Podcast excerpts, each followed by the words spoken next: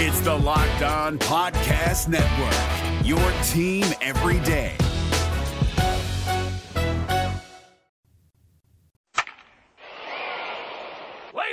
This is the Locked On Reds podcast on a Friday.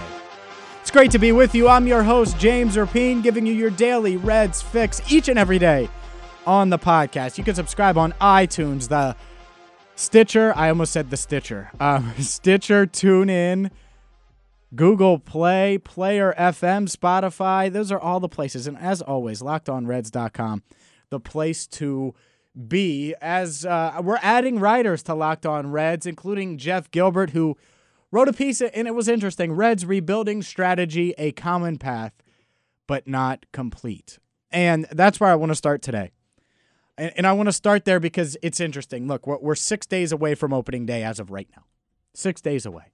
And we're talking about optimism. And uh, over the weekend, I'm going to put together all of your your emails. By the way, I want your emails, the win totals that you have, why you think the Reds are going to be what they're going to be, um, how successful, how unsuccessful you think they're going to be, because I'm going to put together like a mailbag on lockedonreds.com. Didn't get time to do it yesterday. Going to do it over the weekend. Have it ready for you by Monday. But the the thing that will be interesting to me about this season is what happens if it goes bad. What happens if the rotation is rocky? like I expect it to be. What happens if things don't go as smoothly as some are predicting or some are hoping? And visiting our, our poll question from yesterday at Locked On Reds on Twitter, 33% say 71 to 75 games. So it balanced out some. 33%.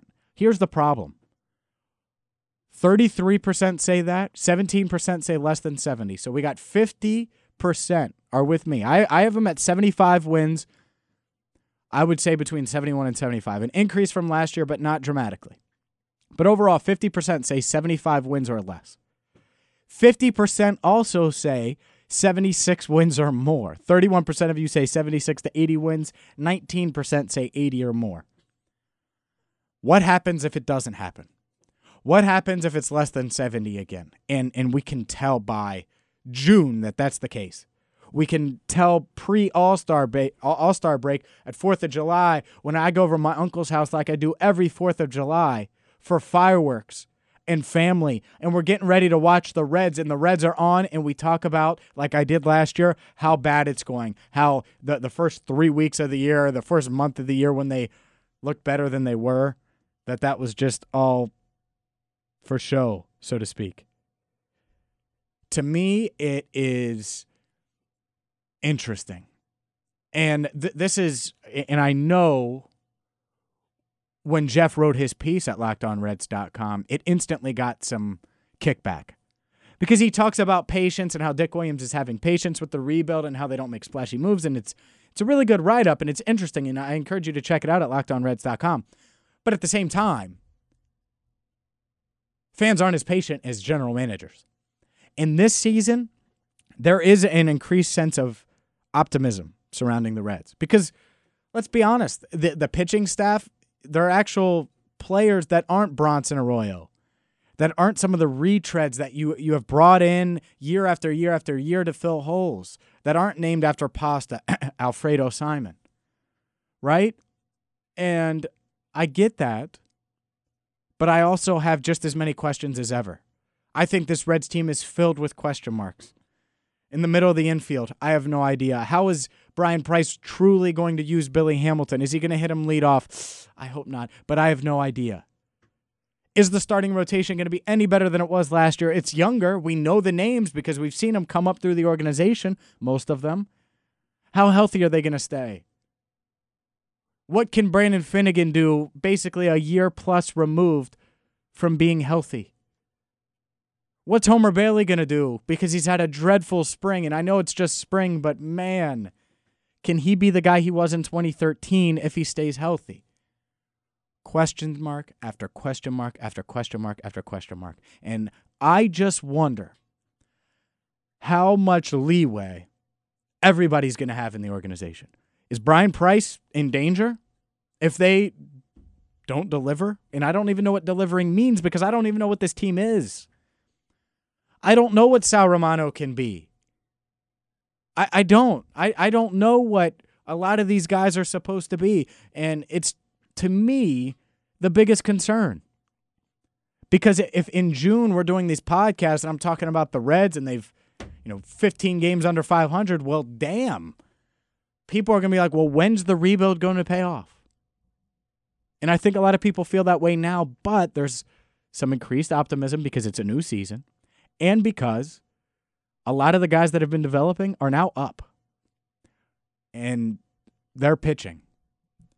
Brandon Finnegan, look, you, you got him in, in return for Johnny Cueto. You expect something out of him this year. Homer Bailey finally had a healthy offseason. You expect something out of him this year.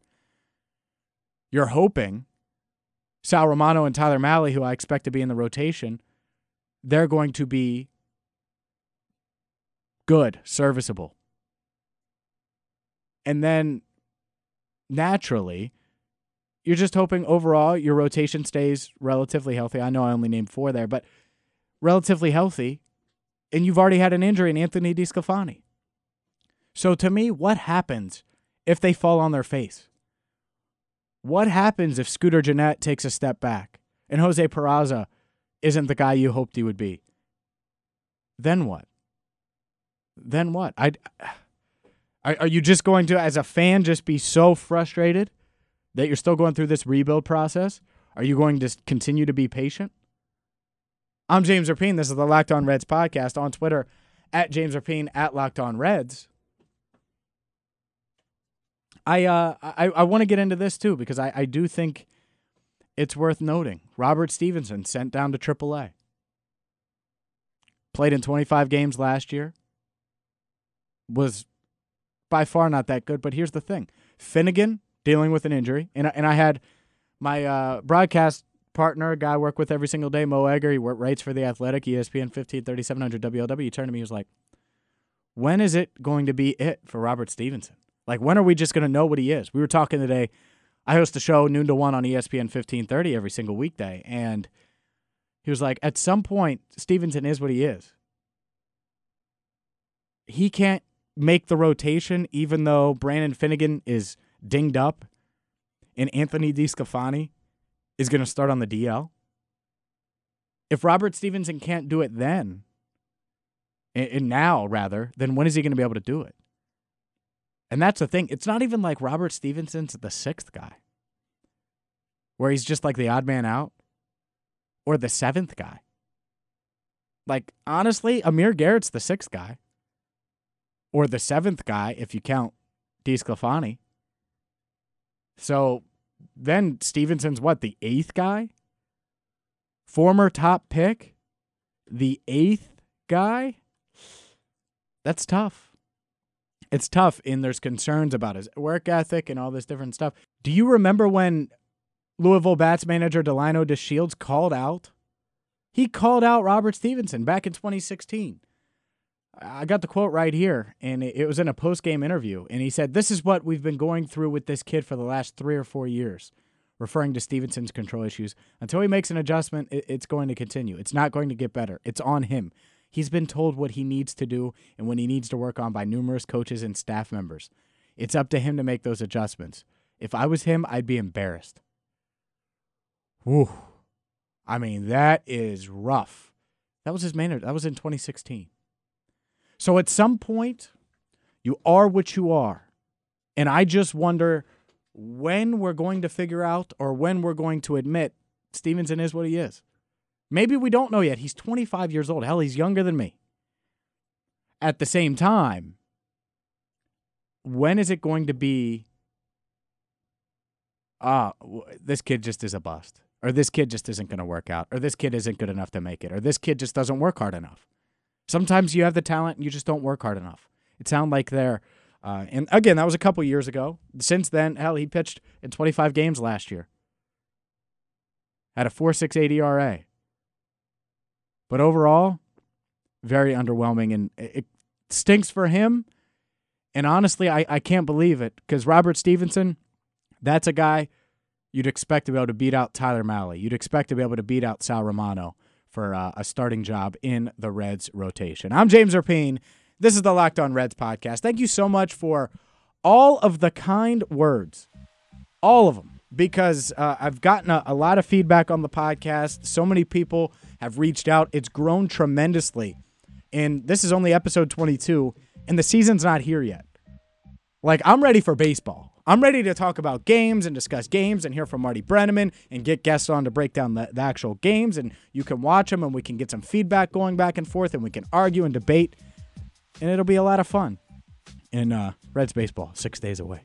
Can't wait. I'm James Rapien. Thank you so much for listening to the Locked On Reds podcast. We're on iTunes, we're on Stitcher, we're on Google Play, we're on Spotify, we're on Player FM, and we're on LockedOnReds.com. Check it out.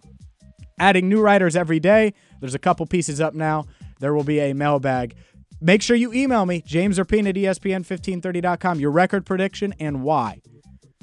A lot of your responses, the best ones, even if they're in depth, are going to be posted at lockedonreds.com. Until Monday, I'm James Rapien. Thank you so much for listening to the Locked On Reds podcast.